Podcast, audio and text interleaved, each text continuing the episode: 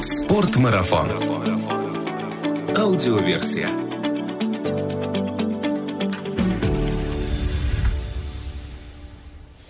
Здравствуйте, друзья! Это Артур Ахметов и «Спортмарафон. Аудиоверсия» – подкаст об активном отдыхе, снаряжении для приключений и обо всем, что с этим связано. Сегодня я приехал в штаб-квартиру Кавказского государственного природного биосферного заповедника имени Христофора Георгиевича Шапошникова, советского ученого-биолога, основателя этого самого заповедника. Целью моего визита является возможность поговорить о туристической привлекательности заповедника и о том, с какими проблемами в этой связи сталкивается сам заповедник. Это попытка выяснить, почему некоторые туристы отправляются на маршрут в тапочках, а некоторые не забирают с собой мусор, чем очень вредят не только привычному укладу жизни местных обитателей, но и в том числе себе и будущим туристам. А говорить на эту тему мы будем с Ольгой Пеговой, заместителем директора заповедника по экологическому просвещению. Ольга, привет. Привет. До начала этого подкаста мы договорились с Ольгой, что будем общаться на «ты», и, к моему удивлению, когда я пришел к ней на интервью, обнаружил у нее в руках маленького котенка, который, наверное, чувствуя, что Ольга заботится о всех животных вокруг, прибился к ней. Откуда это чудо? Ну, это принесли нам коллеги. Котенку повезло, его в Красной Поляне ждет хозяин. Я его просто доставлю сегодня вечером на место постоянного проживания. Да, так что этот подкаст у нас, получается, будет еще один участник, и если вы услышите случайно, что он мяукает, не обращайте на это внимания.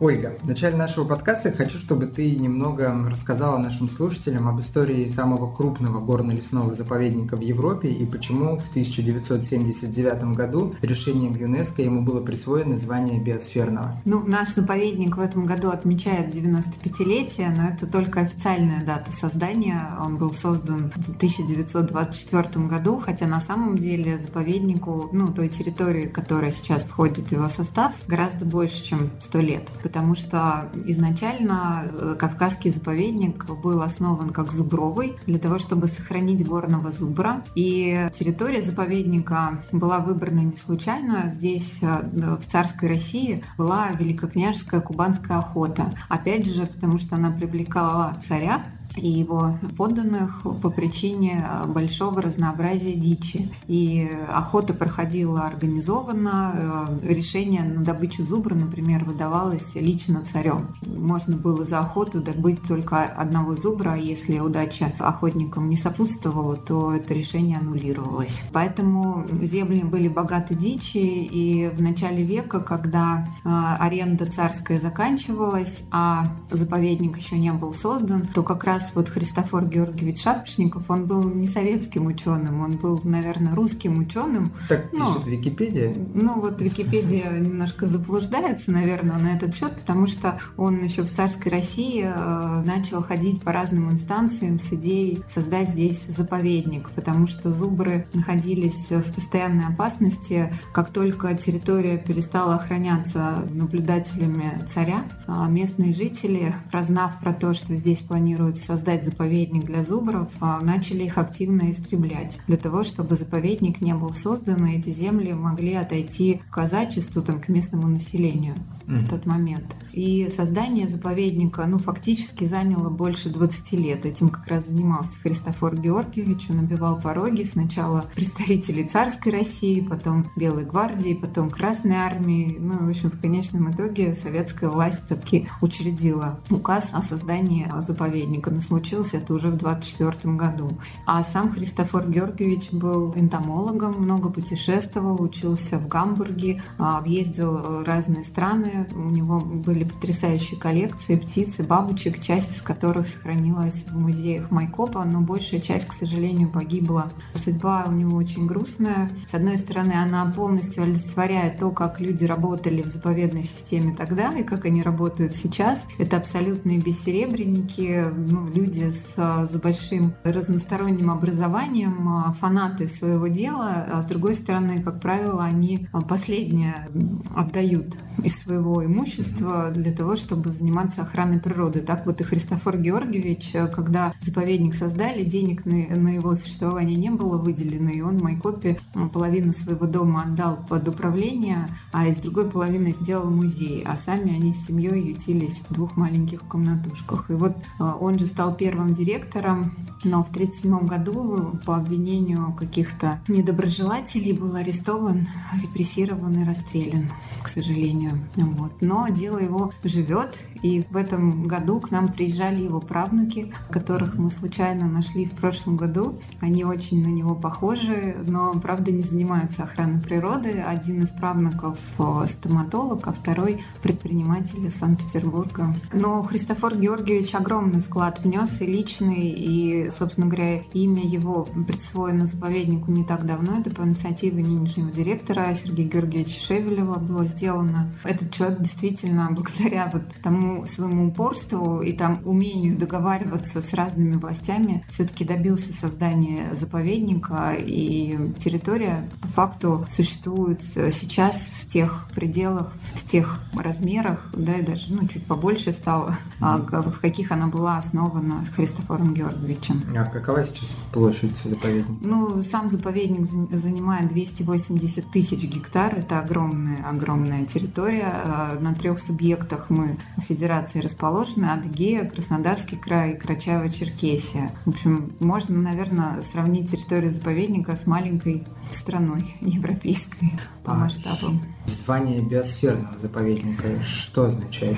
Так, если по-простому объяснить, то биосферные территории называются те, э, которые, с одной стороны, сохраняют максимум биологического разнообразия да, на своей территории, с другой стороны, они существуют практически в нетронутом человеком виде, в первозданном виде. Вот наша территория одна из таких. И когда ученые могут это обосновать, доказать, что э, территории не были освоены человеком, здесь не проводились никакие промышленные разработки, коммерческие рубки леса. И по большому счету, для тех, кто бывает на нашей территории, они могут увидеть вековые деревья, увидеть а, биологическое разнообразие. У нас каждое третье растение это или эндемик, или реликт. Угу. То есть эндемик это растение, которое произрастает только здесь и больше нигде на Земле, а реликт это растение, которое с доисторических времен ведет свою историю.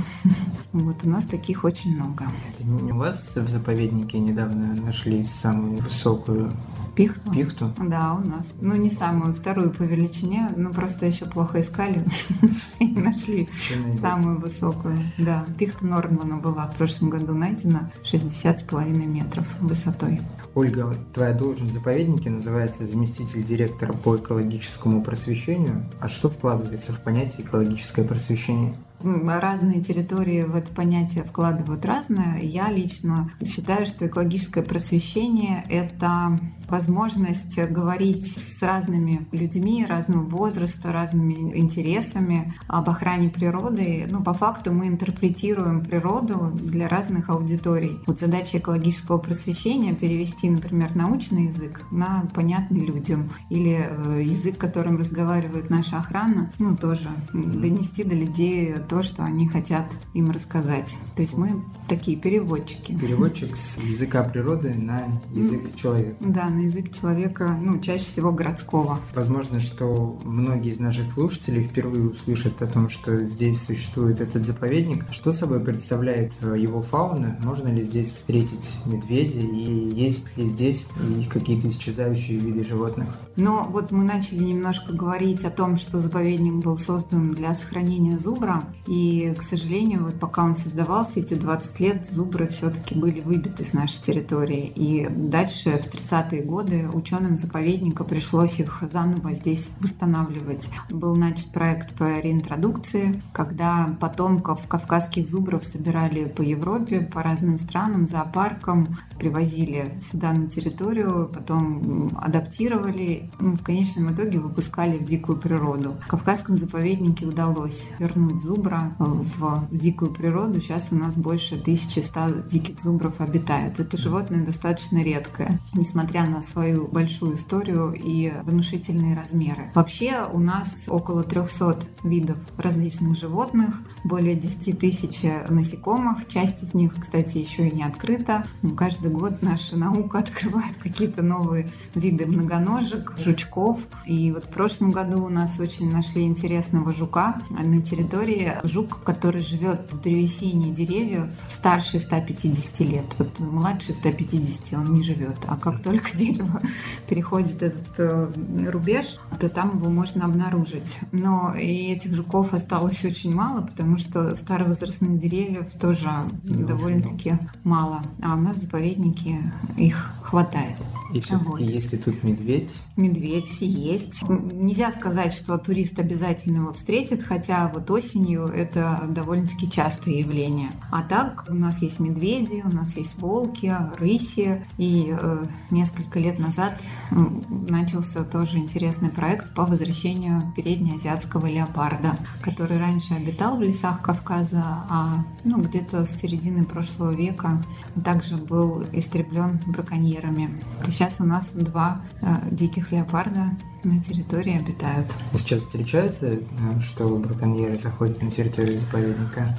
Ну, последнее время нет, это большая редкость. В прошлом году один из самых громких у нас дел по нарушениям, это мы задержали двоих людей, которые выносили 30 килограмм рогов оленей. Угу из самшитовой рощи вот в этом году задержали человека, который нарезал краснокнижное растение, и он был тоже э, остановлен. То есть э, наш директор, э, который сам из охраны вышел, он mm-hmm. сокрушается последние годы, что у нас нет крупных нарушений. И раньше мы задерживали людей с оружием, ну, изымали много огнестрельного оружия, задерживали браконьеров, а сейчас это в основном нарушение режима, то есть ну, люди, которые находятся в заповеднике без пропуска. Основной вид. Если вернуться к редким растениям, то какие можно встретить на территории заповедника? Ну, этот список огромный. У нас около трех тысяч растений. Большая часть из них редкие и э, находятся в Красной книге. Ну, а встретить можно много чего. Ну, вот из таких ярких, наверное, которые многие представляют, это рододендроны. Да, такие высокогорные кустарники. У нас их несколько видов. На склонах э, весной это все цветет э, белыми цветами, и кажется, что ну, склоны еще в снегу, а на самом деле это цветы рододендрона. Вот сейчас осенью из-за теплой погоды в горах рододендрон зацвел опять. Можно его еще увидеть и осенью теперь. Много растений есть, маленькие, незаметные, мхи, лишайники, да, которых мало кто видит, но они очень важную работу выполняют, свою задачу в экосистеме. Ну, те же деревья, вроде бы там буки и пихты у нас встречаются, которые ну, можно встретить вне заповедника, но в заповеднике вы можете найти дерево, ну, которое обхватить с трудом смогут 5-7 человек. Да? Ну, так представить размер. Насколько вообще привлекательный сейчас заповедник для туристов? Работает ли он круглый год, открыты ли маршруты круглый год, или есть какая-то сезонность по посещению? А, круглый год у нас а, работают только рекреационные объекты. Это визит-центры, музеи, которые по окраине э, заповедника расположены, а маршруты в основном сезонный характер имеют. Туристические маршруты открываются обычно где-то в начале июня, в конце мая, и вот в октябре а, по погоде закрываются. Есть несколько зимних маршрутов, ну их гораздо меньше, чем летних. А они работают тоже пару месяцев в году, когда устойчивый снежный покров сформирован и лежит без опасности там схождения лавин. Какие основные правила посещения заповедника? Вот да, на этом моменте хотелось бы поподробнее остановиться, потому что каждый турист, который приходит на территорию, получает от нас памятку с этими правилами и даже расписывается в журнале о том, что он их прочитал и понял, но, как мы видим потом, это, конечно, не всегда так. Не всегда выполнимые не всегда, правила? Ну, правила достаточно выполнимые, просто кто-то читает, наверное, между строк и не все видит или не хочет видеть. Угу. Они просты. Первое правило заповедника – это необычный лес и не парк, и здесь можно передвигаться только по тропам маркированным и открытым маршрутам. То есть, если есть тропа, но там нет маркировки или обозначения, что это туристический маршрут, туда ходить нельзя, даже если очень хочется. Это нарушение. Это сделано специально, потому что э, любое наше хождение по почвенному покрову, по растениям наносит достаточно большой ущерб. И мы это наблюдаем повсеместно по территории, там, где есть люди, угнетается растительность, потому что, ну, к сожалению, люди все равно обходят лужи или какие-то препятствия на своем своем пути и постоянно отклоняются от тропы, а, тем самым нарушая природный баланс. Mm-hmm. Вот. Поэтому это правило вроде бы простое, но и достаточно легко выполнимое, но не все его придерживаются. Потом в заповеднике, например, нельзя ставить палатку там, где тебе понравится. У нас для стоянок отведены специальные места на маршрутах, они оборудованы, обозначены, и стоять можно только так. Там к нам приезжают иногда гости там, из равнинной части страны, и э, там обычно люди стоят на берегах рек, например. В заповеднике это запрещено, потому что наши реки необычные, они горные. А если где-то выше по течению в горах начался дождь, а уровень реки может подняться за несколько минут на 3-5 метров. И если вы стоите на берегу реки горной, вас может просто унести вместе с палаткой, с вашими вещами. И, ну, в общем, это опасно. Поэтому все наши стоянки в продуманных местах, в безопасных и специально оборудованных. А, надо это придерживаться. Ну, вообще, заповедник, что это такое? Это территория с самым строгим природоохранным режимом. Здесь а, ничего нельзя, если так, по большому счету. И, в общем-то, даже во многих заповедниках и нету туризма, не развит. Потому что основная задача заповедника – это именно сохранять эталонную первозданную природу. В Кавказском заповеднике исторически сложилось, что туризм появился еще в советское время, в 30-е годы, и сохраняется до сих пор. Поэтому в этом смысле мы территория необычная. То есть мы заповедник, у которого туризм достаточно развит. В прошлом году нас посетило больше 200 тысяч человек. Ну, это не только маршруты, это вот как раз э, объекты, наши музеи, визит-центры, веревочный парк. И ну, часть людей были на маршрутах. Посетители заповедника должны получать разрешение? Да, все посетители заповедника должны приобретать пропуск. Это стоит 300 рублей за взрослого человека, 150 рублей э, дети от 7 до 14 и до 7 лет бесплатно. У нас есть э, система льгот для многодетных, для военных, ну, инвалидов и так далее. То есть э, в этом смысле и бесплатных посетителей тоже бывает много за Могут год. ли по какой-то причине отказать в выдаче пропуска в заповедник?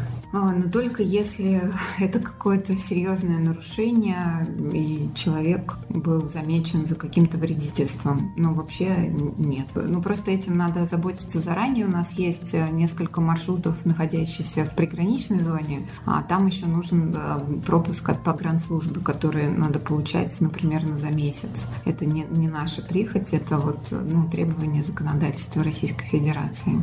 Ну, может, вернемся тогда к правилам, да? да? То есть э, я сказала о том, что это территория строгого заповедного режима, поэтому здесь нельзя не рвать растения, собирать лекарственные травы, грибы, ягоды, все это запрещено а, по закону. Ну и более того, еще это может быть опасно для жизни, потому что у нас растут а, некоторые растения, которые напоминают что-то отдаленно съедобное. Немножко но... попугаем туристов. Да, сейчас. да, немножко попугаем, но на самом деле таковым не является. Много растений а, с ядовитыми ягодами, а, много есть растений, которые опасны, ну, даже прикосновение к ним, да, такие как борщевик, там, всем известный. А для нас это традиционный вид, а, но если с ним неправильно обращаться, сломать ветку и сок попадет на кожу человека, то ну, это будет довольно-таки сильный ожог. Периодически э, люди жалуются на симптомы отравления, потому что поели каких-то неизвестных ягод. Ну, для того, чтобы себя обезопасить и не нарушать эти правила наши заповедные, то лучше в заповеднике ну, ничего не есть произрастающего растения не рвать, рога не собирать, камни тоже не брать, но все, что можно делать, это фотографировать ну, все, что нравится да, на маршруте и всех, а, кто встречается. А вот мы начали тоже говорить о животных. А, встретить можно не только медведя, можно встретить оленя, копытных, серну или тура. Это абсолютно не редкость. Многие туристы нам присылают фотографии, как они видели и туров, и серны приходили к палаткам, потому что мелкие копытные, они довольно любопытные. Им интересно, что делают люди на стоянках, они часто спускаются, смотрят. Хотел задать вопрос, угу. какое животное в заповеднике любит фотографироваться больше всех? Стало быть, вот Ну, вот эти самые животные, да. Серна, ну, более пугливая, но и то часто их запечатляют. А туры, те иногда практически в палатку готовы залезть и совершенно не боятся фотокамер, с удовольствием позируют.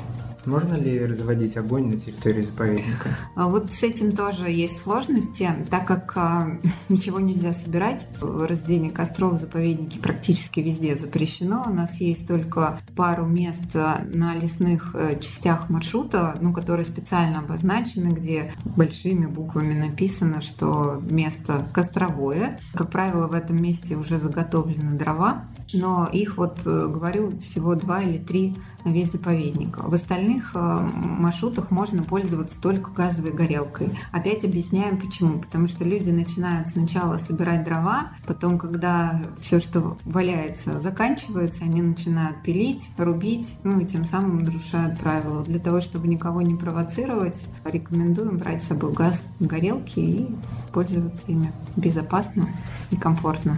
Какие-то еще правила, которые нужно обязательно упомянуть? Ну, сейчас э, мы стали больше говорить э, про мусор, да, и про то, чем вообще можно на территории пользоваться и нет, и как вообще быть экологичными. А, потому что, например, э, мыть посуду моющими средствами в водоемах заповедника также запрещено. У нас озера многие закрытого типа, то есть это ледниковые озера, где ну, нету никаких поступлений воды, она оттуда не вытекает. Соответственно, все, что вы в озере намыли, там и остается. То же самое касается и рек. Да?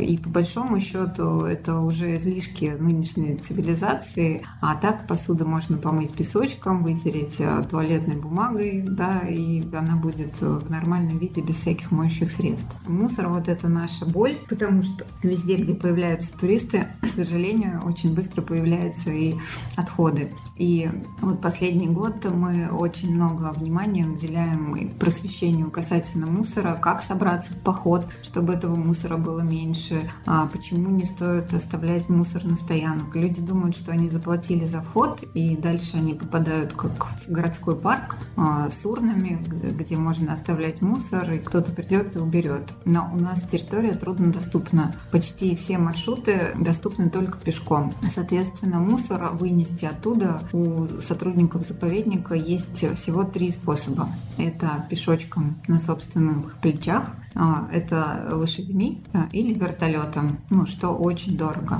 И правилами заповедника вообще оставлять а, мусор на территории запрещено. Но, к сожалению, с некоторых стоянок мы вывозим тонны отходов. Это в основном бутылки, использованные газовые баллоны, кто-то оставляет порванные тапочки, ну, какую-то сломанную экипировку, очень много одноразовой посуды, влажных салфеток. Люди не все знают, что влажные салфетки сделаны из пластика, не из бумаги, они не разлагаются в природе. Про это приходится постоянно повторять.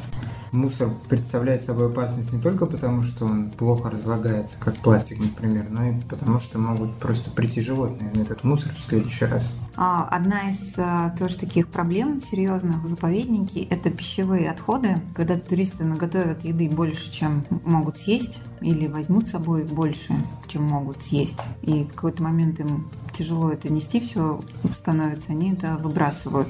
А вот любые пищевые остатки, они привлекают диких животных. Это могут быть лисички, там безобидные какие-то грызуны, а, хотя это тоже не всегда приятно потом на стоянке обнаруживать грызунов, вытаскивающих какое-нибудь свое печенье. А, но это могут быть и хищники посерьезнее, такие как медведи и к концу туристического сезона это прям становится проблемой для самих же туристов, потому что медведи очень быстро синантропизируются. Есть такое слово, когда животные становятся синантропными. То есть они привыкают к присутствию человека и воспринимают человека э, ну, в ассоциации с едой. Все это может быть, конечно, интересным, да, вы можете наблюдать э, животных рядом, но вот в случае медведя, который опасный хищник э, был и остается, остается. Что происходит в конце сезона? Медведь э, привыкает, э, что человек равно еда, и он приходит на стоянку за этой едой. Э, если вдруг людей становится меньше, и еду ему никто не оставляет, он начинает ее забирать. Как он это делает? Он разрывает палатки, забирает рюкзаки, забирает вещи, ну какие-то тоже их портит когтями, зубами. Ну и хорошо, если в этот момент в палатке не будет людей потому что в добыче еды хищники обычно не разбираются. Поэтому оставлять еду э, лишнюю в заповеднике равносильно тому, что вы подписываете будущих туристов, которые придут за вами под такие вот неприятные встречи. Хорошо, когда это заканчивается просто порчей имущества. Но в прошлом году мы закрыли пару маршрутов именно по причине таких медведей. Как правило, это молодые животные, у которых нет еще вот стойкой ассоциации человек равно опасность, они хулиганят. Пока нападений на людей не зафиксировано, но мы не можем этого гарантировать. На Камчатке, например, обычно медведь такой, это равно мертвый медведь, потому что ну, там животные гораздо крупнее и опаснее, и если медведь начинает проявлять интерес вот к пище человека, то его, как правило, изымают из природы. Вот. Поэтому, если вы не хотите навредить медведям и другим людям, пожалуйста, не оставляйте у нас э, свою лишнюю еду. Не берите слишком Или много не берите много. Еды. Есть раскладки, когда ты можешь э, рассчитать необходимое количество еды на количество дней и людей, которые идут вместе с тобой. И нести будет легче, и э, есть все без остатка. Вот чтобы было легче будущим туристам нести свои рюкзаки, здесь может быть какой-то хит-парад того мусора, без которого, в принципе, туристы могли бы обойтись? Могу перечислить, конечно. Это пластиковые бутылки, да, для воды, для каких-то напитков, которые вполне себе можно заменить на многоразовые а, металлические или ну, те же пластиковые, но которые используются многократно. У нас все маршруты оснащены, ну то есть воду можно набрать практически по дороге на каждом маршруте, не надо ее тащить с собой в бутылках. Никакого смысла брать с собой бутылки, потом их выбрасывать на территории нет. Без одноразовой посуды вполне можно обойтись, если завести собственную миску, чашку и ложку. Да, это прослужит во много лет, и э, ну, есть из нее гораздо полезнее, чем из ряда пластиковых тарелок, которые mm-hmm. покупают туристы. Ну и пресловутые влажные салфетки, о которых я уже говорила, их можно вполне себе заменить обычным мылом и полотенцем. никаких секретов. А как туристы попадают на территорию заповедника? Это какие-то определенные тропы и пропускные пункты, или они могут, ну то есть нельзя ли всех туристов на входе на территорию проверять на наличие вот этого самого мусора? У нас были такие предложения от сотрудников охраны даже, они говорят, давайте мы будем вытряхивать все рюкзаки а, человека входящего, но я не думаю, что это будет комфортно и самим туристам, и в конечном итоге, учитывая, рамка ну рамка не, не, не, не сканирует весь пластик, который люди заносят. А, хм, сложно. Мы думаем сейчас над залоговой системой, да, когда, входя на территорию, человек бы оставлял какую-то сумму денежную как залог, а потом, когда он выходит с территории э, и сдает свой мусор, он бы этот залог забирал. Но пока мы не придумали законный механизм, как это можно сделать, и сложность еще заключается в том, что у нас люди входят на территорию в одном месте, а выходят в другом. У нас есть маршруты, которые начинаются там в Адыгее, а заканчиваются в Краснодарском крае или наоборот. А информация не всегда так оперативно может дойти с одного места до другого, несмотря на все технологии. Поэтому скорее рассчитываем на сознательность, на просвещение и думаю, что в следующем году какую-то поощрительную систему введем, потому что у нас э, есть успешный опыт, когда гиды или ответственные туристы выносят не только там свой мусор, но еще и прихватывают то, что им попадается на пути такие тоже есть, и их становится все больше. А насколько часто люди идут по территории заповедника самостоятельно или все же чаще выбирают путешествие с гидом? А мы вот сейчас проводим как раз анкетирование тех, кто по нашим маршрутам уже ходил. И согласно вот первым данным, там у нас около 500 человек уже эту анкету заполнили, пока больше самостоятельно организованных групп. То есть э, обычно это какой-нибудь человек, который уже был в заповеднике, он говорит своим друзьям, а пойдемте, я вам все покажу. Пойдемте по мусору. Да, и ведет их организованные группы тоже есть, но их, наверное, процентов 30. И мы отмечаем, что, конечно, в организованных группах, ну, на то они и организованы, порядка больше. Гид следит за тем, чтобы, ну, во-первых, он рассказывает про эти правила, почему мы каждый год сейчас проводим занятия для гидов, как раз им, чтобы они понимали, узнали, почему у нас такие правила, чем это все обусловлено. И гиды поворачиваются к нам лицом. Мне кажется, гиду-то проще объяснить, почему. Ну да, Эти хотя вопросов существуют. тоже было у них много. У нас каждый год спрашивают, а когда откроются новые маршруты. Мы говорим, что ну, не планируем открывать новые, как бы не закрыть старые. Сколько Поэтому сейчас вообще маршрутов по территории заповедника? Может, есть какие-то самый протяженный маршрут, может, есть самый популярный маршрут заповедника? Ну, есть, да, такие. У нас э, сейчас, наверное, официально 16 маршрутов. Ну, в этом году не все они были открыты по причине там, погодных условий и подготовки территории. А самый популярный, наверное, сейчас это два маршрута со стороны Красной Поляны. Это Бзерпинский карниз и Ачепсинские водопады на горе Ачишхо. Я думаю, что они так популярны по причине своей легкой доступности. Да? То есть из Красной Поляны на эти маршруты вы можете попасть очень быстро. У нас есть а, легендарный маршрут. Это маршрут номер 30 а, через горы к морю вот, который как раз существует с советских времен, и до сих пор он работает. У него за время существования менялась точка старта. Сначала она была в Гузерипле, теперь она находится на кордоне Лаганаки в Адыгее. Но по большому счету маршрут не изменился.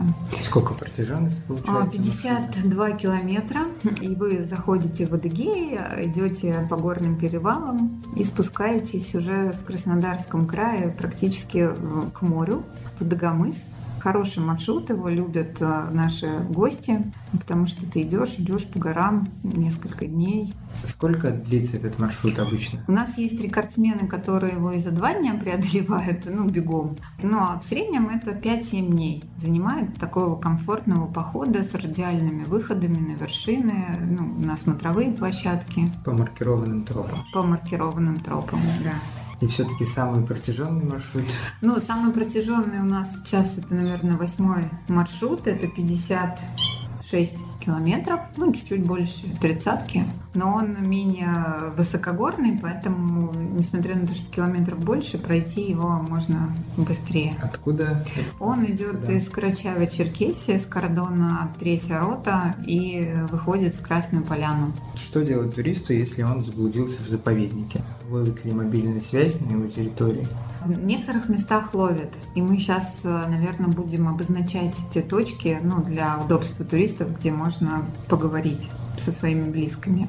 Ряд приютов, такие как а, самый большой наш приют Фишт, мы оснастили а, интернетом, но он работает только для вот каких-то срочных и важных сообщений, то есть можно обратиться к смотрителю приюта и попросить отправить там сообщение родным. Ну, так Wi-Fi мы не раздаем, конечно. А вообще на маршрутах, конечно, на большей части территории никакой связи нет. Поэтому мы рекомендуем брать с собой э, GPS-передатчики специальные, которые можно взять в аренду в туристических клубах. А, ну или хотя бы сообщать в МЧС о том, что группа выходит на маршрут и э, сроки, э, когда она ожидается к выходу, чтобы в случае задержки или отсутствия группы в нужном месте, в нужный час, а, можно э, начать ее быстро искать. Но люди у нас теряются довольно-таки редко, и в основном это связано именно с отклонением не- несанкционированным от маршрутов, потому что на маршруте потеряться, ну, это надо очень сильно постараться. У нас разметка через каждые там 50-100 метров, то есть если вы вдруг перестали ее видеть, надо просто вернуться к предыдущей, ну, и поискать, где же вы свернули не туда. Когда мы обсуждали возможность этого интервью, ты говорила, что иногда приходится снимать с маршрута туристов, которые вышли на тропу в тапочках. Да, такое бывает. Но это как раз вот чаще всего встречается в Красной Поляне, когда люди, им надоедает быть на море, они думают, куда бы пойти, находят Кавказский заповедник, берут билеты, и в чем они были на море, в том они начинают подниматься в горы. Хорошо, если сотрудник заповедника или какой-то опытный гид попадается навстречу и говорит, ребята, вам бы надо немножко утеплиться, потому что все наши маршруты на высоте там от полутора тысяч и больше. Там погода может поменяться за пять минут, да, то есть вы идете, вас припекает солнце, потом облако село и накрыло вас холодной волной. Хорошо, если дождя, а то может быть и град, и снег летом. Это такое частое явление. Всем туристам, кто собирается на маршрут, мы, конечно, рекомендуем сначала почитать об этом хотя бы в интернете или позвонить нам в отдел туризма. Мы проинструктируем, что теплые вещи с собой всегда, даже в жаркое-жаркое лето. Что еще следует учитывать путешественникам при подборе экипировки вот для комфортного путешествия по заповеднику? Ну, это обязательно, конечно, удобная обувь э, с антискользящим подошвой, потому что часть троп э, проходит по каменистым поверхностям, э, и если прошел дождь, они в обычной гладкой обуви может быть достаточно скользко. Ну, любая трекинговая обувь подойдет. В разном ценовом сегменте сейчас можно выбрать на любой вкус. Вот это самая главная обувь и одежда от дождя. И на случай холода это должны быть пуховки легкие или флиски. Ну, то есть то, чем быстро можно утеплиться.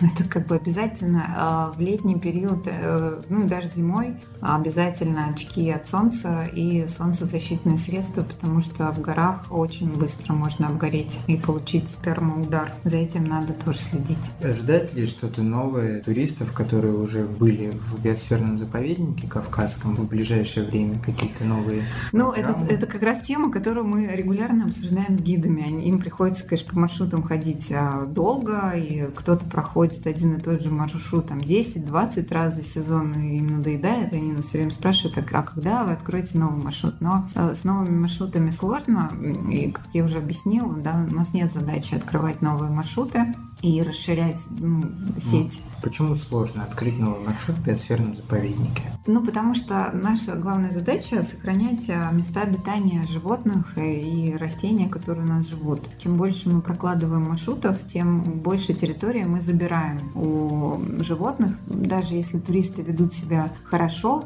прилично и не беспокоят никого, фактор беспокойства от наличия людей, он все равно есть. А дикие животные, они всегда ну, человека ассоциируют с опасностью и стараются убежать подальше. Мы и так э, из-за того, что ну, территория заповедника примыкает там, к национальному парку или к каким-то охотхозяйствам, где ведется строительство постоянно, ну, не секрет, что и курорты у нас расширяются. А, и вот этот весь шум, связанный с пребыванием человека, он а, влияет на то, что животные от границ заповедника пытаются уйти в центр, где их не беспокоят. И чем больше дорог и троп мы проложим, тем меньше пространства э, свободного от нашего присутствия мы оставим нашим обитателям. У нас такой задачи не стоит. Поэтому мы как альтернативу начали развивать научный туризм и познавательный. Это когда на один и тот же маршрут вы можете э, пойти с научным сотрудником, например, с энтомологом или орнитологом,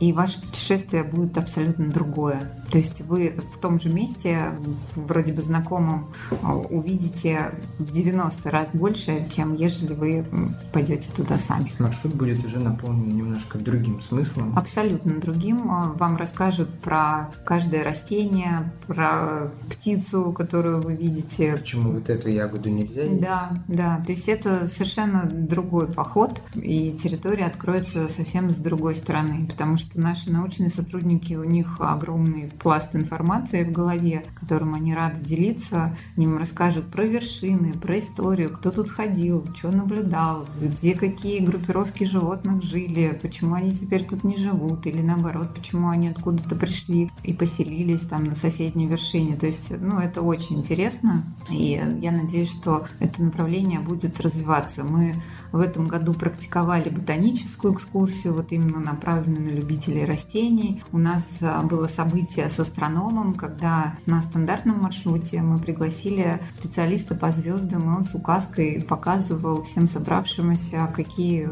созвездия можно наблюдать, а, как одну звезду отличить другой, как ориентироваться по небу. Ну, то есть очень интересно было. Подобные события в Кавказском заповеднике, как о них можно узнать заранее, заранее ли или нужно на них записываться? Да, конечно, пока таких событий не так много, мы их анонсируем заранее, собираем желающих. Ну, часть э, из событий бесплатные, часть э, ну, надо дополнительно оплачивать, зависит от сложности организационных моментов. Обо всей этой информации можно узнавать на нашем сайте или в социальных сетях, где есть группа Кавказского заповедника. Это Facebook, ВКонтакте или Инстаграм. Насколько часто тебе удается самой походить по маршрутам заповедника?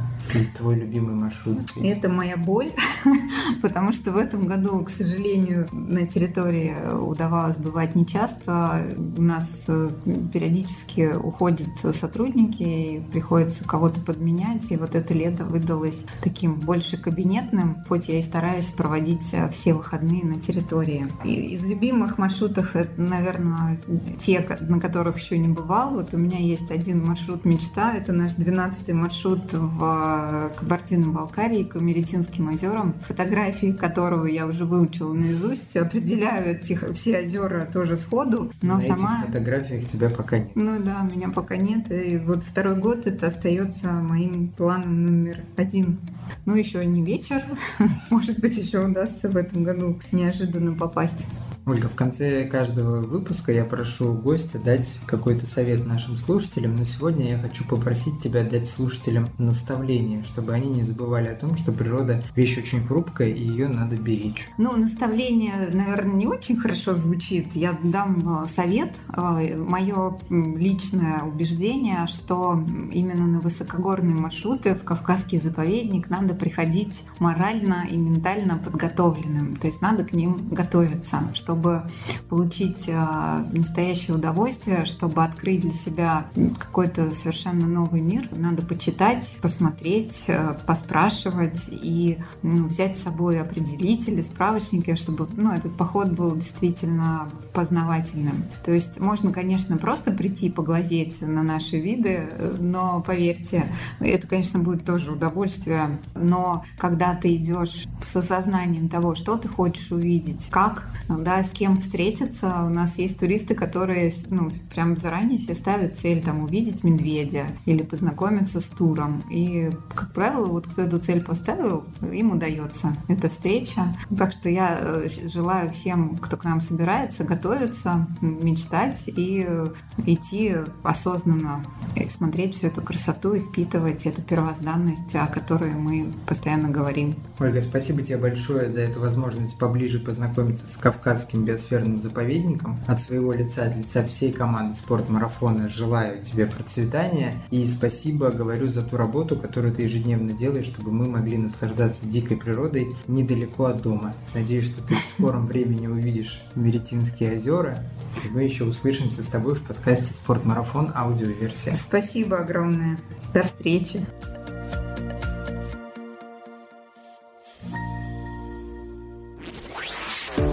Спортмарафон. Аудиоверсия.